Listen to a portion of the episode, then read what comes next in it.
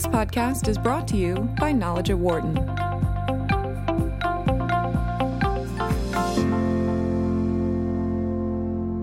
Legendary investor and Vanguard founder uh, Jack Bogle passed away last week at the age of 89. Bogle is credited with making the investment industry accessible to millions of people because of his development of low cost, low fee index funds. Warren Buffett has credited Bogle with having done more for American investors than anyone else he's known, calling him a hero. Vanguard, which started by uh, Bogle in the late 1970s, now has over $5 trillion in investor assets. With more on the legacy of Jack Bogle, we are joined here in studio by Jeremy Siegel, Wharton School finance professor, and also joined uh, on the phone by Burton Malkiel, who's an economics professor at Princeton University. He is a chief investment officer at Wealthfront. He's also a former director of the Vanguard Group and currently sits on the board of directors at uh, Theravance Biopharma. Jeremy, great seeing you, and thanks for coming in. Happy to be here, Dan. Burton, great to have you with us today. Glad to be here. Thank you, Jeremy. Uh, what's your, your most lasting memories of, of Mr. Bogle? Oh, uh, there's so many. I mean, uh, I invited into a conference here um, uh, at Wharton, and when his session was done, it was a cold, snowy January day, and um, uh, he had taken the train in from Valley Forge, and I said, "I'm going to get you a taxi, um, John." Uh, to go back. And he said, "Oh no, Jeremy, just point me to the bus stop, and I'll take." you, know, you know his legend, how thrifty he was. I said, "No, Jack, you don't want to go on the bus. Uh, let me get you a taxi." It was a five dollar taxi ride to the station. It's very close here uh, at Penn, but it was it was just sort of uh, typical. Uh, another thing, when he invited me to his office at at uh, at Vanguard. Um, a couple of things. You walk into his office, there's no Bloomberg terminal. There's no huh. stock ticker. Uh, that short run, he hated the short run. He just had books piled up everywhere. Of course, his he wrote quite a few, and and uh, he wanted to think about the long run. And he also took me right on the cafeteria where everyone else was was eating there, enjoying a, a group of employees. He's a man of the people, and I mean his contributions, uh, you know, are are are timeless and, and priceless. Burton, you uh, spent uh, almost three decades there at, at, Vanguard, and I can imagine some of the amazing stories that you could tell about Mr. Bogle. Well, I think uh, Jeremy is exactly right. Uh, Jack really had an obsession about fees and uh, believed that uh, the greater the fee, the uh, more that the uh, investment managers spent, uh, the less there would be for the investor. Uh, one of Jack's expressions that I've always loved is uh, this is a business where you get uh, what you don't pay for. and so, really, throughout his life, uh, there was this inexorable pressure on getting the costs uh, down. And as Jeremy said, it was uh, it was the way that he uh, uh, the way that he lived his life. One of actually my favorite stories is when he first met Warren Buffett. He said, The thing I liked about Warren Buffett is that he had this uh, rumpled suit on. and uh, that was Jack. Yeah. Uh, uh, Jack, uh, uh, you know, never had a fancy watch. Uh, uh, he had uh, uh, often a sport jacket with uh, patches uh, on the uh, elbow, mm-hmm. uh, and uh, everything in his life was. Get the fees down yeah. uh, and uh, get the costs out, uh, and the consumer will be uh, uh, will be better off for it. And uh, uh, that was the way he uh, lived his life, and uh, that was the way that he ran the Vanguard Group. You know, it's funny, Jeremy. Uh, you were telling me before we went on the air, and one of the things, obviously, we wanted to talk about was his background in pushing the index funds. Oh, yes. But you mentioned to me before that the idea of the index fund in the beginning was really not Jack Bogle's. Right. It, it, was Paul Samuelson's. Yeah, and it was. I mean, I've written, I've read many, many uh, obituaries and memorial statements, and of course uh, he deserves all of those. I haven't read one um, that actually said the idea for the index fund uh, was not Jack's. Um, it was actually Paul Samuelson in, in 1974 in the journal Portfolio Management. Paul Samuelson uh, uh, our first American Nobel Prize professor. He's also a, uh, one of my thesis advisors when I got my PhD at MIT. Yeah. Uh, he wrote a, a, a, a, article called "Challenge to Judgment." Where he said, you know, the empirical evidence is that active money managers do not beat the uh, averages. And what I want to do is challenge people to it's time for Wall Street to produce such an index fund. He suggested yeah. the S&P 500. When when Jack Bogle uh, said, I mean, he admits it himself. He said, when I read Samuelson's challenge to judgment, it was a bolt of lightning. And that was his phrase. And in fact, on the 20th anniversary, uh, actually the 40th anniversary of uh, that article, uh, uh, he wrote an article uh, called Light, Lightning Strikes The Creation of a Vanguard, the First Mutual Fund. And he absolutely says, you know, Samuelson was, was the man who, who really put that idea. But of course, uh, you know, uh, uh, Jack was the first to put it together, and of course, yeah. all the uh, obituaries mentioned how much resistance he had. No one thought it was a good idea. Had yeah. trouble raising those first going down, but really, uh, and and it was almost a mutual admiration society between. I mean, Samuelson loved Bogle for what he did, and Bogle uh, actually uh, uh, loved Samuelson. I I do want to. Uh, read one thing um, that I think is is really quite interesting in terms of of that, and that is that um, uh, uh, uh what what what Bogle actually said about uh, Samuelson um, was was the fact that he. The, Samuelson's praise to Bogle and Bogle regarded himself as such a, a modest man. Yeah, uh, yeah. Uh, such a he said is is more than almost anything else I did that I could that intellectual giant uh, could say that I uh, was probably the most important person in the practical finance field. To him was uh, yeah. an absolute uh, overwhelming. Burton, I'm guessing you heard something similar while you were there at Vanguard as well. Well, look, uh, Jeremy's absolutely right. Uh, Jack didn't uh, uh invent the idea of the uh, uh, mutual fund, but you know, there's quite a difference between an academic suggesting that mutual funds that simply bought and held all the securities in an index was a good idea uh, academics uh, can say this very easily. It's quite another thing uh, to bet your company on it. Yeah. And what Jack did was to bet his company on it.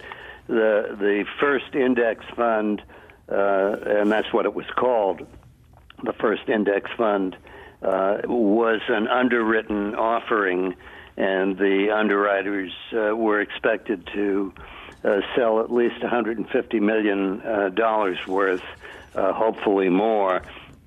Uh, in the end, the most they could sell was uh, 11 million. And uh, uh, this was an idea that was uh, ridiculed at the beginning. It was going to be guaranteed mediocrity. Yeah. Uh, it was uh, doomed to fail. Uh, it was uh, even considered uh, uh, un-American uh, uh, and Bogle's uh, folly I, I used to kid Jack uh, that uh, at the beginning, when the fund was so small, that he and I were the only shareholders in the first uh, index fund, right? because we believed in it.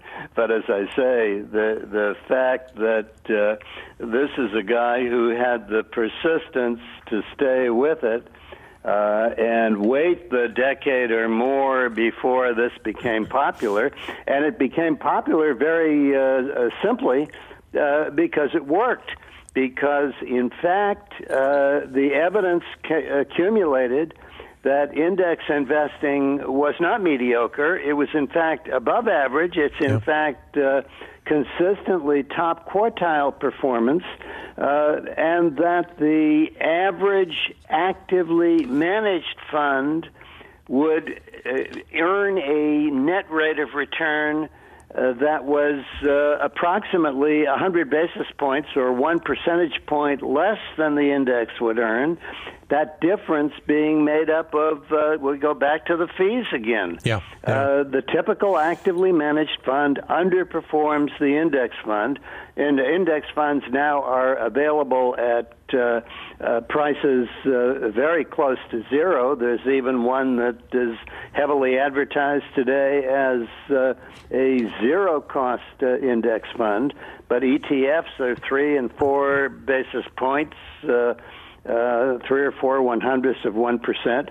So essentially, you can buy the index uh, at no cost, uh, and the active manager still uh, charges 100 basis points, and uh, that's uh, again the difference, uh, and that's why it's worked, and that's why it is so popular.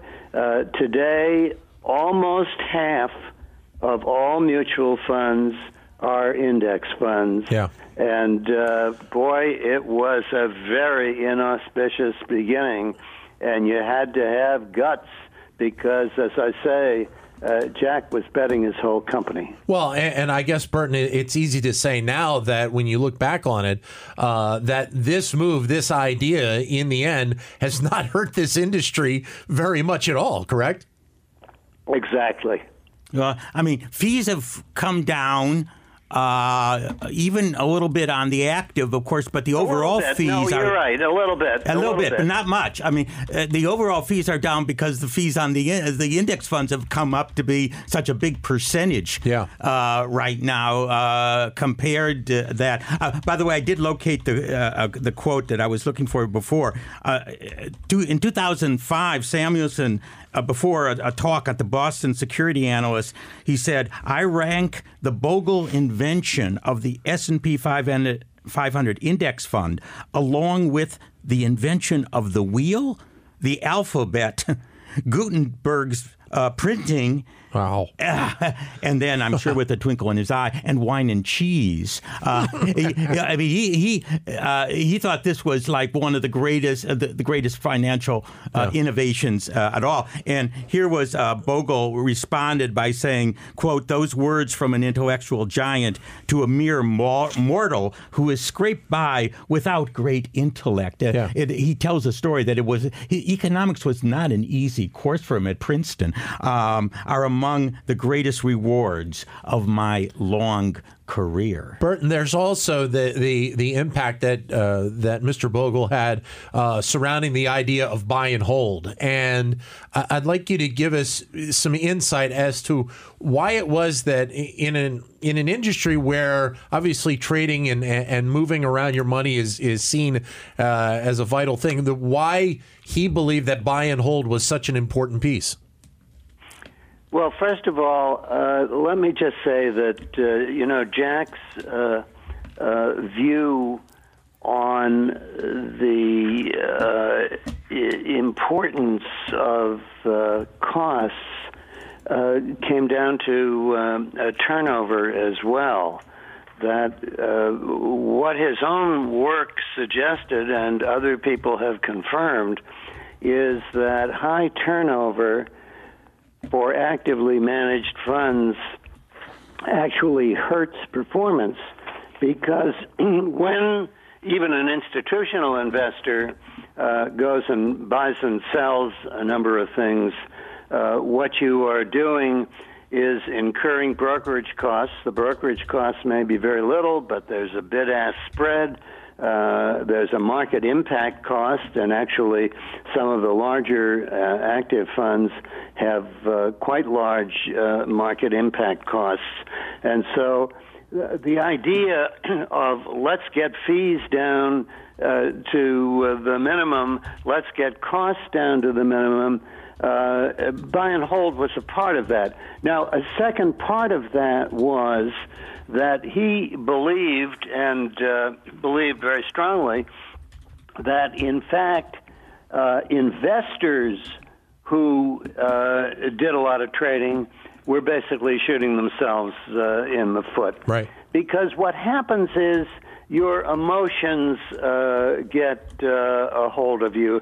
And this is, I think, one of the uh, great lessons that we learn uh, from uh, so called behavioral finance. That what people tend to do when they trade is when everything is going well, when the stock market's going up, when something is booming, when the Bitcoin is going toward $20,000 a coin, that that's when people buy. That's when people get excited. And when do people typically sell? They typically sell uh, just when things are terrible. Think back to 2008. The world is falling apart. Capitalism is dead. Uh, we're uh, uh, having a, a worldwide financial crisis. That was when people sold. Of course, that's exactly the wrong thing to do. Uh, I like Warren Buffett's quote here. What you do is uh, uh, you're, uh, you, you get you should be fearful when everyone is optimistic uh, and uh, you should buy when everyone is fearful. So uh, Jack's view was, for God's sakes, don't trade. Uh, you'll clearly mess it up. You'll sell at the wrong time. You'll buy at the wrong time. And the other thing that Jack uh, absolutely uh, believed in was the idea of dollar cost averaging. In other words, just be slow and steady put yeah. the uh, X amount of dollars every week or every month or every quarter uh, into your 401k, uh, into your IRA. Uh, do it consistently.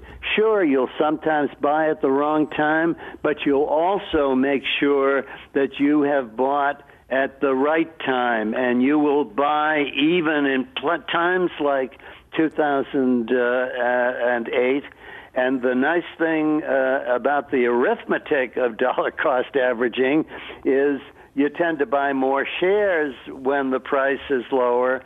And that was another one of Jack's ideas. So definitely buy and hold. Uh, don't try to time the market. You'll always get it wrong. And professionals even do this.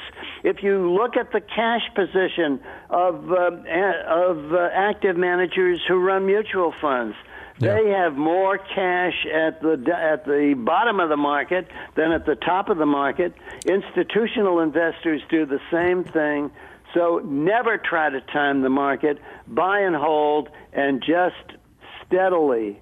Uh, if you're investing over time for retirement, steadily put the money in every week, every month, every quarter. Jeremy.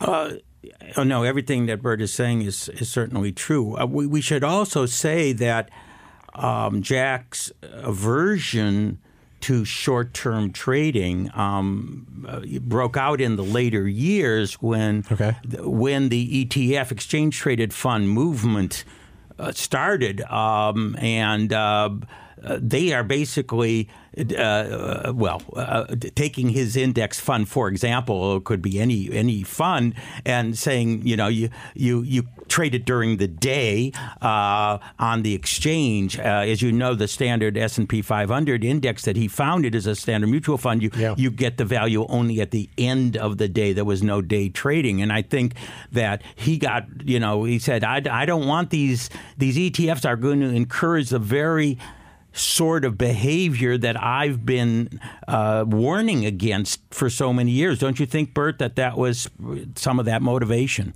Oh, there's no question about it. Um, uh, you know, the uh, the ETF started uh, at the American Stock Exchange, and um, I remember it very well because I was on, on the board of governors and chairman of the New Products Committee and uh, uh, the uh, idea for the ETF uh, was one um, uh, developed by a fellow by the name of Nate Most.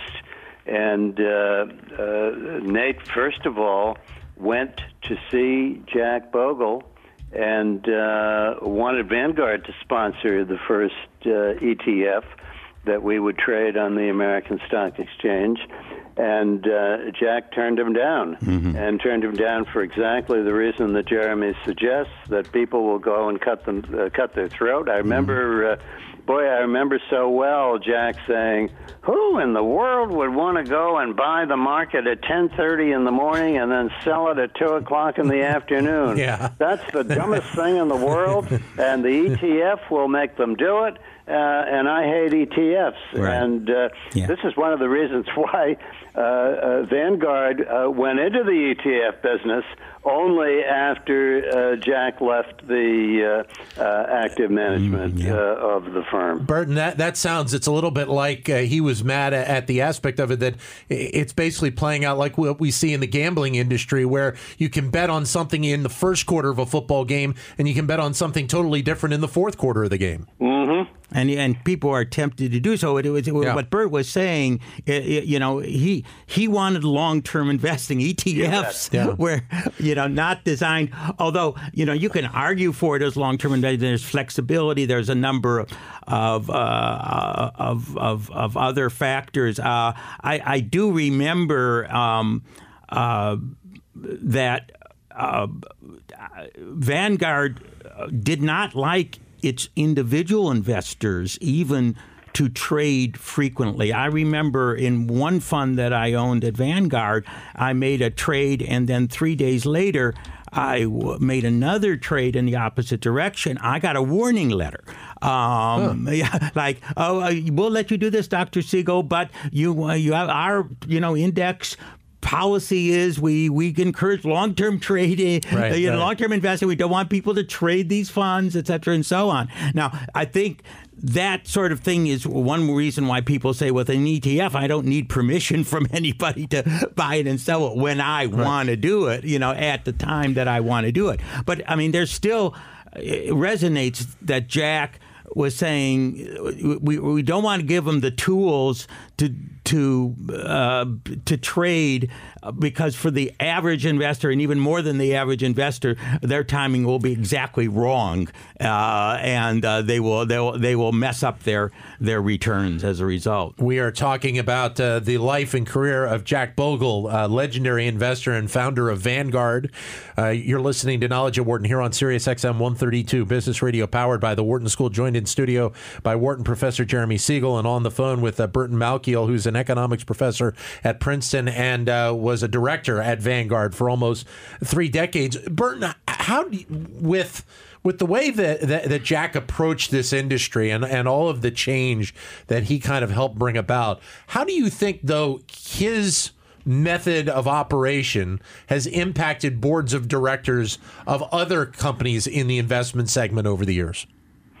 Well, Jack was a frequent uh, critic of other uh, uh, investment companies, and uh, uh I'm not sure how uh, much of an effect uh, that he had on them. I mean, the one thing was that Vanguard was a mutual company. Uh, really owned by the people who owned the mutual funds, and it was truly uh, mutual. Uh, and whatever profits uh, were made were then given back to the individual shareholders.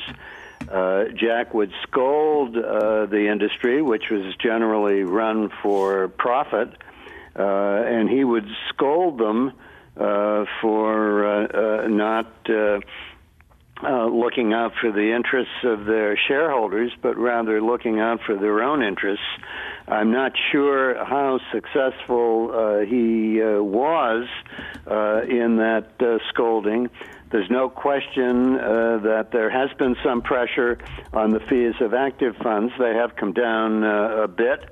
and that's probably the Vanguard effect because Vanguard's fees are much lower uh, on the active funds that they manage than the rest of the uh, industry.